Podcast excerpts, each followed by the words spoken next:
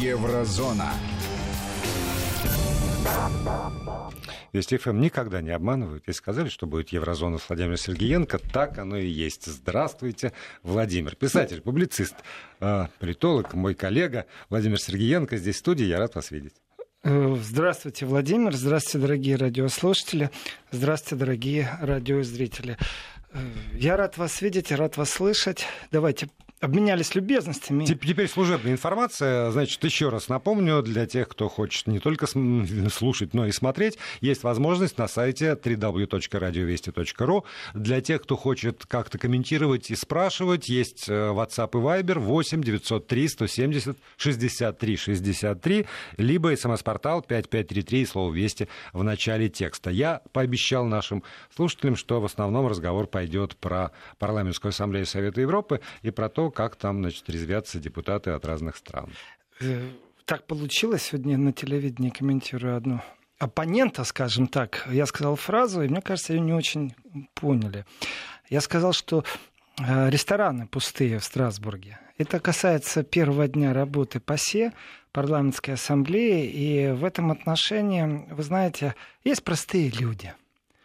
Простые люди четко знают, вот будет чемпионат мира по футболу, значит, надо закупить такое-то количество литров пива, напитков прохладительных, потому что болельщики будут идти, если вы их не продали, кто-то другой продаст. Надо оборот, выручку делать. Это вот простые люди, простые трудники. И в этом отношении, когда идет разговор о том, почему вдруг рестораны пустые в городе Страсбург, то ответ очень простой.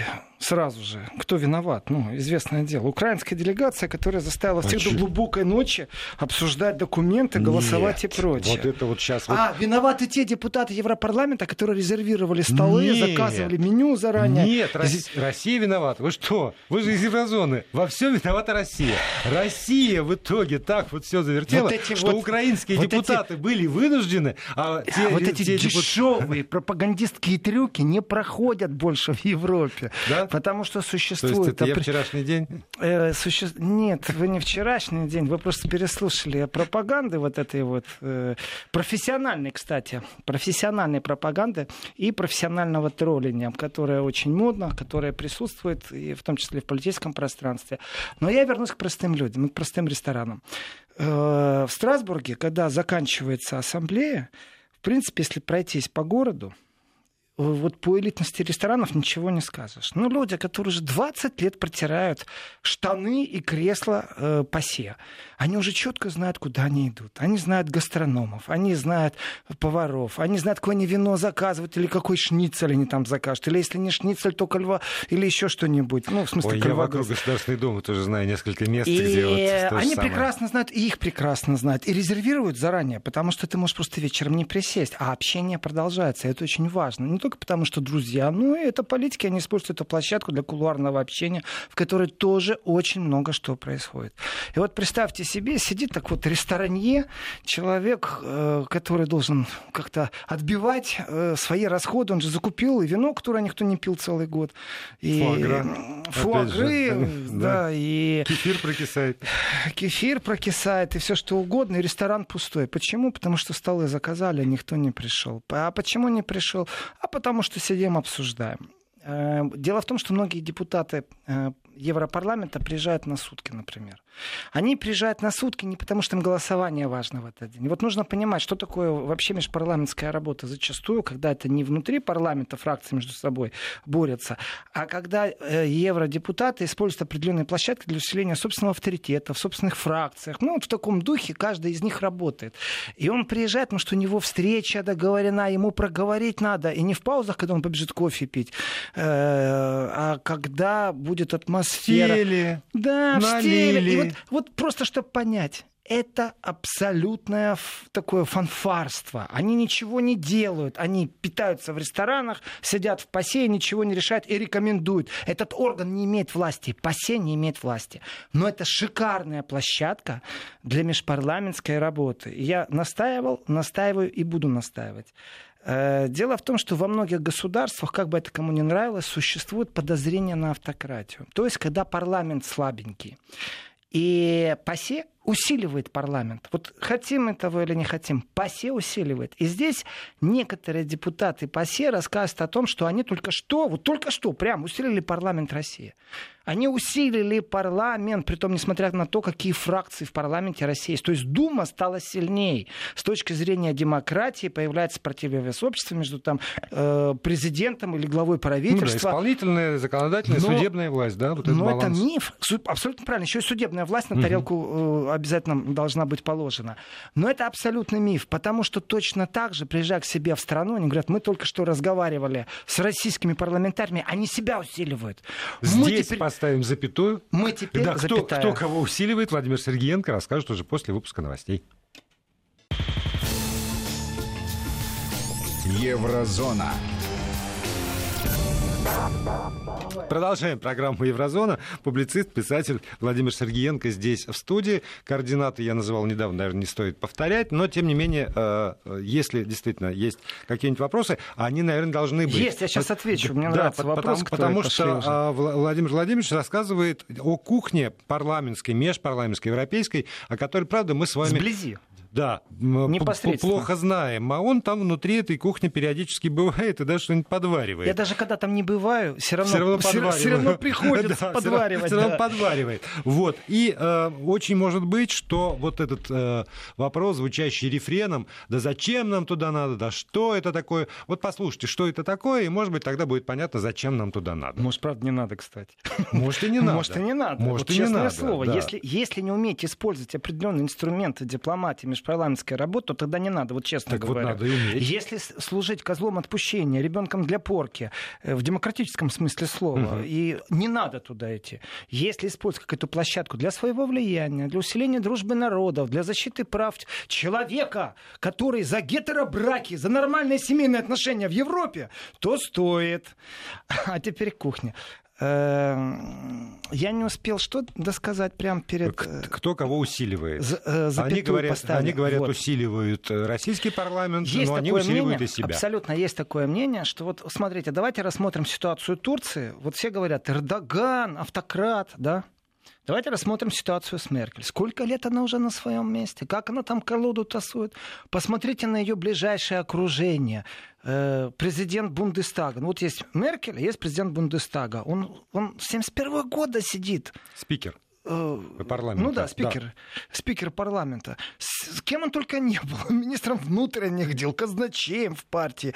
Что только министром э, еще чего-то. Э, вот эта колода все время тусуется. Это на самом деле властелины э, не просто колец. Это властелины мнений, настроений, будущих бизнесов. И они прагматично работают на себя и на свою державу. Четко. На себя, на свою державу. Чем он лучше работает на державу, чем он лучше работает на себя. Чем он лучше работает на себя, тем он лучше работает. Ему плевать на Украину, если честно, если это не инструмент давления на Россию. Ему плевать на Украину, если э, там коррупция помогла его бизнесу что-то построить. И он штраф только заплатит дополнительный, с удовольствием большим, потому что будет штраф в казну Германию. Ну, этот пример можно повторять вечно. Siemens в коррупции на Украине замешан, пойман с поличным, штраф заплатил в казну Германии. То есть заработали вначале на Украине, выдали Украину, смогли контракты хорошие заполучить, заработали по бизнесу, а потом, когда их поймали, штраф платят на территории Германии. Где компенсация Украины за то, что некоррупционно все это делают? Украина не возмущается, знаете. Вот пусть они в ПАСЕ возмущаются по этому поводу, но дело не в Украине, а дело в кухне. Так вот, э, у нас, конечно же, идет информационная война. Информационная война влияет в том числе и на бизнес, конечно же.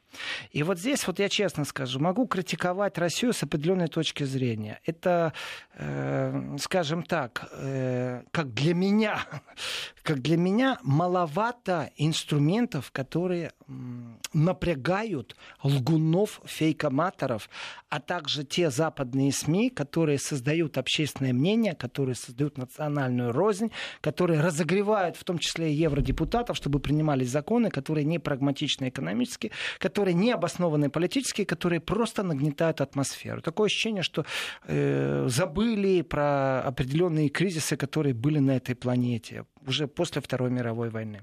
И в этом отношении э, есть нюансы. Вот усиление, еще раз, возвращаясь к усилению. Значит, вот э, приехала делегация из России. Эта делегация, это же не администрация президента приехала, это приехали парламентарии.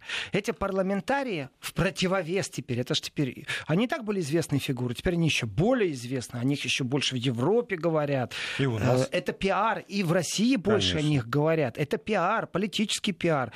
И... Депутаты прекрасно знают, как использовать политический пиар во благо, опять же, государству, державе и во благо себе, если это нужно. Это вот иногда взаимосвязанные вещи. Теперь смотрим на немецких депутатов. Ну хорошо, кто-то из них скажет, сядет так в кресло и скажет, мы только что усилили э, парламентариев России. Теперь они смогут противостоять там, автократному государству. Итак, я так слушаю все это и думаю, господи, вот вас забыли спросить. Вот сейчас Путин с Трампом встретятся, поговорят о Китае, об Иране, о ценах на нефть, о долгах, о внешнем долге э, США, которые потихоньку начинают забирать там, золотые запасы и все европейские страны из США вывозить. Даже, даже не потихоньку, если честно. И в этом отношении, конечно же, потерять Россию обидно, а еще более обиднее потерять возможность с ней общаться.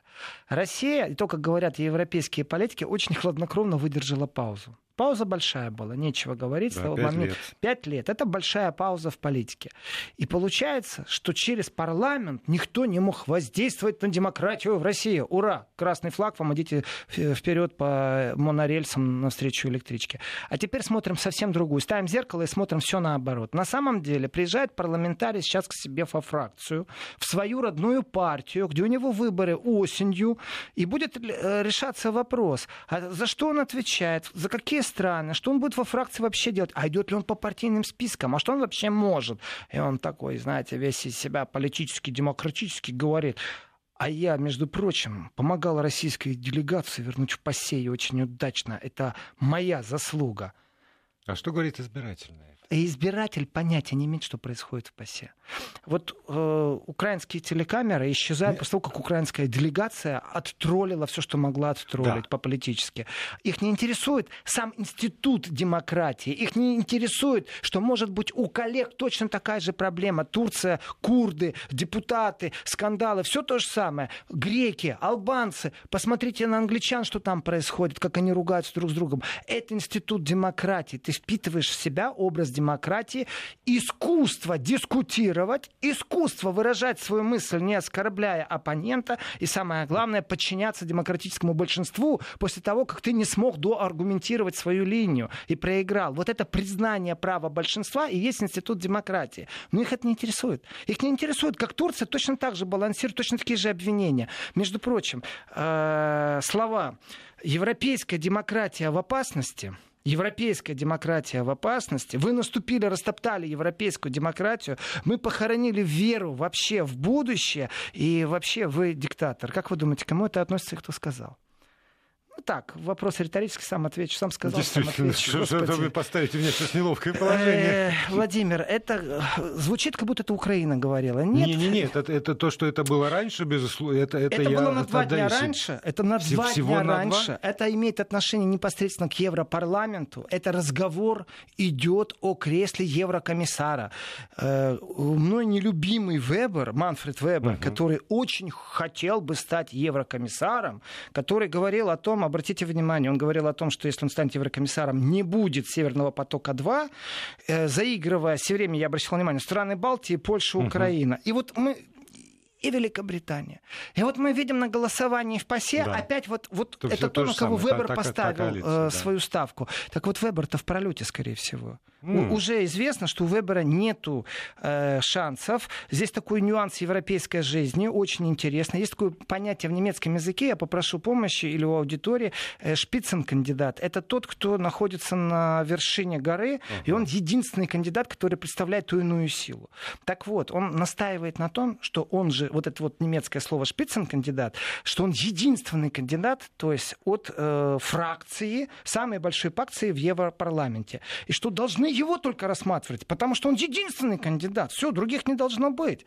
На что ему Макрон отвечает, вот была бы Меркель на твоем месте, вот все, вообще Германия заняла бы кресло главного еврокомиссара, Юнкер на пенсию, Меркель на его Но место. Но ты не летчик. Но ты-то не Меркель, не тянешь. Поэтому не нарушая демократических принципов, не нарушая принцип избирательного права внутри Европарламента, давайте поговорим и о других кандидатах. И он действительно удивляется. И его последователи, и, э, скажем так, мейнстрим подхватывает эту волну и начинает кричать: Европа в опасности, Макрон там чуть ли не диктатор. Все то же самое, что в ПАСЕ через два дня происходит. А, то есть, если не Калька. один кандидат, то тогда демократия в опасности. Если, а, если вот, есть альтернатива. Единый кандидат. Если вы не сделали то, что я хочу, значит, то вы э, э, наступаете на демократию. И в этом отношении, ну, э, ПАСЕ... Давайте так, вот если я вдруг попаду под пытки, это может произойти где угодно. Ну, действительно, ну, подкинули наркотики журналисту, ну, генералов снимают, там внутреннее расследование идет. Э, пожалуйста, в Германии только что убит политик, убит правым радикалом. Э, в прошлом году э, Словакия, э, расследование в коррупции, убит журналист. Не то, что сняли генералов, одни пробовали uh-huh. подкинуть что-то, другие снимают генералов, и идет расследование. Там убили журналиста. Это Европа. Ты не знаешь, куда ты можешь попасть. И в этом отношении не всегда есть доверие тому и иному правительству. Знаю случаи в Германии, когда на жалобу о нарушении прав человека, то есть человека держали без воды в клетке, потому что его, э, есть такое понятие насильный привод свидетеля в суд. Его привели в суд, а выяснилось, э, что суд только там завтра в восемь утра, а сегодня одиннадцать вечера, то есть его надо было утром брать в постельке тепленьким и в суд вести. Он свидетельские показания не хотел давать. А его на ночь забрали. И всю ночь его в туалет не пускали, воду не давали. Куда он жаловаться должен? Там порука сплошная. Пожаловались в ЕСПЧ. Через два года пришел ответ. Обратились в местную прокуратуру, нарушение прав человека не обнаружили. Но, тем не менее, есть куда обращаться. Это единственное, что там есть, если не смотреть на площадку межпарламентского общения. И те немцы, которые сегодня рассказывают, те австрийцы, те голландцы, те французы, которые рассказывают, это я, это мы, это мы смогли пролоббировать Россию, не верьте им. Они пробуют себя просто пропиарить. Я сейчас говорю только о депутатах. о депутатах, которые там присутствуют. Видимо, о всех остальных буквально через шесть секунд паузы мы прервемся ненадолго. Вести ФМ. И продолжаем разговор. Про деп... Только о депутатах сказали, остались еще за скобками. Сейчас объясню, почему. Сейчас я на вопрос должен ответить. Да. На часы смотрю. Вопрос о том, что это все ревизионисты, что у нас э, ревизионисты, ревизионисты. Вот, ревизионисты, что это э, разрушение демократии, это непосредственно было заявлено главой группы ХДС, ХСС э, в Европарламенте Даниэлем Каспаре в разговоре о том, что, видите ли, не проходит их немецкий кандидат. То есть он видит непосредственно э, ревизионистов в лице Макрона. Я не очень понимаю, почему это он так видит, но, тем не менее, вот бла-бла-бла-бла, риторика политическая. И с точки зрения информационной войны, вот здесь есть очень мощная такая штука. Когда нужно, все видят вот этот развал демократии, а когда не нужно, тебя просто не услышат. У политического громкоговорителя иногда можно выключить громкость. Вот когда я говорю, мне обидно, что мало инструментов борьбы, когда Россию накрывают, покрывают, создают определенные имиджи негативные, ведь надо же не всегда отвечать, вот не всегда надо отвечать медийно. Иногда надо идти в суд. Вот действительно, есть топ-СМИ в каждой стране, которые мейнстримовские. Вот два или три, пару раз, два или три верхних, так скажем так, по рейтингу СМИ отослать в суд, когда они повод дают. Выиграть эти суды, они в следующий раз будут аккуратнее, потому что там начинается как раз фактор подсчета, во сколько обошелся адвокат.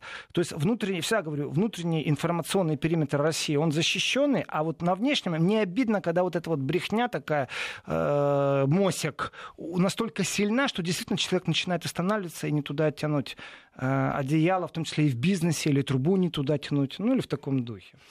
Э, вопрос. Добрый вечер, Вести ФМ, уважаемый Владимир Владимирович. Владимир, как же, как же насчет украинского требования от ПАСЕ по освобождению моряков? Вы знаете, по поводу моряков и освобожденных моряков, вот смотрите, э, есть задержанный моряк, э, который принимал участие в спецоперации, которую непонятно кто курировал, то ли ЦРУ, то ли СБУ. Ну вот они шли напролом там в Керченском проливе. Известно, что э, за некоторое время до этого появилась статья э, у одной организации, которая очень дружит с Атлантик, э, э, Совет Атлантик Council, Атлантик Council, э, в которой просматривался вариант того, как украинские суда должны проскочить, разъярить российские военные суда, и когда будет открыт огонь на поражение, там сзади них будет маленький какой-нибудь английский, и, например, российская торпеда попадет в английский. То есть это рассматривалось как вариант, и вот они это сделали. Так вот, по поводу моряка. Он женился в тюрьме. Все права человека соблюдены. А вот если бы не были соблюдены, настаиваю, вот для этого и есть ЕСПЧ. Когда человек подвергается пыткам, и не думайте, что что-то уникальное есть в этом деле. Ничего уникального есть. Договорились, что есть какой-то орган, притом я не понимаю, почему не договорились с Китаем, например. Почему арбитражные суды должны быть в Стокгольме, где атмосфера медийная, чудовищная, судьи находятся, я бы сказал так, под медийным давлением. Почему арбитражные суды не где-нибудь в Сингапуре? Почему? На эти вопросы потому мало ответов, на самом деле. Потому так что сложилось исторически. Так вот, думаю. По поводу моряков и прочего, вы знаете, как раз э, про не внесли э, Крым, например, не внесли там в, в посев голосования, но это не значит, что никто этим заниматься не будет. Это очень скользкий вопрос, который очень сильно обсуждался в посеве. Э, потому что действительно жители Крыма сейчас полностью исключены э, от внимания, и нету правового поля именно из-за Украины. Как сделать так, чтобы они снова попали в видимость Европейского суда по правам человека. Да, но вот здесь вот я бы с вами поспорил. Потому что Украина там Украиной, но есть европейское сообщество. И европейское сообщество, которое говорит, мы за права человека, мы за то, чтобы гражданина защищать, тогда, ребята, защищайте всех. А то вы встаете в позу и говорите, что раз крымские, значит, жители, мы не признаем хорошо, аннексию, там как угодно назовите это дело Крыма со стороны России, то мы этих людей выводим за скобки вообще всего на свете. И вот здесь вот нарушается все. Нарушается логика, на мой взгляд, нарушаются все вот эти европейские ценности, нарушается... Так, а, а я не знаю, ну, какие европейские при... ценности вы сейчас имеете в виду. Приоритет прав человека, например. Самый главный приоритет защи... права человека гражданина. Это его право на жизнь. Вот самое главное. А потом уже начинаются другие. Достойная старость, медобеспечение и много-много другого. Да, и много, и где-то и, там и, есть и, право и на волеизъявление да. мысли. Да, но, но в итоге вот как раз жители Крыма, они выведены за скобки всего. Потому что и как раз их не рассматривают никакие европейские институты, потому что не признаются паспорта там, российские, выданные в Крыму. Э, опять же, Европейский суд по правам человека может найти в этом нарушение прав человека и обязать Европу признавать эти да. паспорта, потому что э, его правовое поле распространяется. В этом отношении здесь игра, честно скажу. Вот поверьте мне, Владимир, если бы не было идеальной, я бы так сказал, дипломатической работы, хладнокровной, аргументированной со стороны России, если бы выпустили крикунов, которые а, а, в ответ на украинское гавканье гавкали самые, мы бы не были сейчас свидетелями того, что произошло в ПАСЕ. Именно профессионализм должен присутствовать. И когда мы говорим о ЕСПЧ, ЕСПЧ тоже троллить нужно. Почему? Когда какое-то меньшинство... Э- агитирует усиленно, выйти на митинг, который не согласован, и у них цель стоит выйти на несогласованный митинг. Почему там так много журналистов? Потому что все журналисты получили редакционное задание. Они знают, что эти люди там будут. Им нужны вот эти вот снимки, как людей там затаскивает полиция в бусик. Все продумано для раскрутки какого-то вот медийного, э, медийной волны, информационного цунами. Э, ведь все это, в принципе, шумиха, пена. Но если подать, например, в тот же в суд ЕСПЧ профессиональную жалобу, mm-hmm. что суд ЕСПЧ почему-то приоритетно рассмотрел именно действия полицейских и вот этих вот на несанкционированном митинге, а, а тот человек, который действительно нуждается здесь и сейчас в помощи, потому что отношение силовиков по отношению к нему нельзя было расценить по-другому, как пытки, а он там триста пятидесятый, потому что он ни медийно неизвестный, политически неинтересный. Mm-hmm. Это все инструменты. И если хладнокровно к ним подходить, то тогда юристы со стороны России будут отстаивать интересы тех людей, которые в Крыму граждане России, ведь в Крыму есть же и граждане Украины, давайте так, да. и такие есть. И они будут это делать профессионально в юридическом поле, но не для того, чтобы Россия что-то изменила. Здесь такое вот давление с двух сторон. А для того, чтобы Европа не могла политически инструментализировать свои силы, привлекать к тому, чтобы давить на этих людей. Так мы с вами не первый раз говорим уже о том, что есть целый ряд дипломатических европейских инструментов, инструментов, которые существуют, но, которые, а вот но, которые, мало, малыми пользуются. Да, но которыми не пользуются. Мониторить надо и суд, мониторить да, и суд. Да. И, в принципе, можно очень эффективно, потому что деньги-то адвокаты получат, если суд выиграет. Здесь можно экспертизу просто делать, есть ли смысл или нету смысла. Я против таких списков, как «Миротворец», с одной стороны, куда вносят там неугодных людей. С другой стороны, а почему человеку, который врет, обливает грязью любой процесс, раз нету с Россией, э, Минские соглашения, почему ему должны открывать ворота, давать визу под давлением общественности? Да пошел к черту, вот открытым текстом. Этот человек профессиональный провокатор. провокатор, профессиональный демагог, который обливает грязью. Он делал все возможное, чтобы не был чемпионат мира в России. Нет, под давлением ему визу дали. Я думаю, вы понимаете, о да, ком я говорю. Да. У меня тут такое сообщение, я не могу секунд. его не за... зачитать, оно из Украины пришло, и мне это очень рад. Господин Сергиенко, расскажите лучше, что в Бухе при пригороде Берлина лечат онкологию бесплатно. Уважаемые, я так рад, что на Украине слушают Вести эф эм, но знаете, слушайте, там все оплачено страховкой. Выпуск.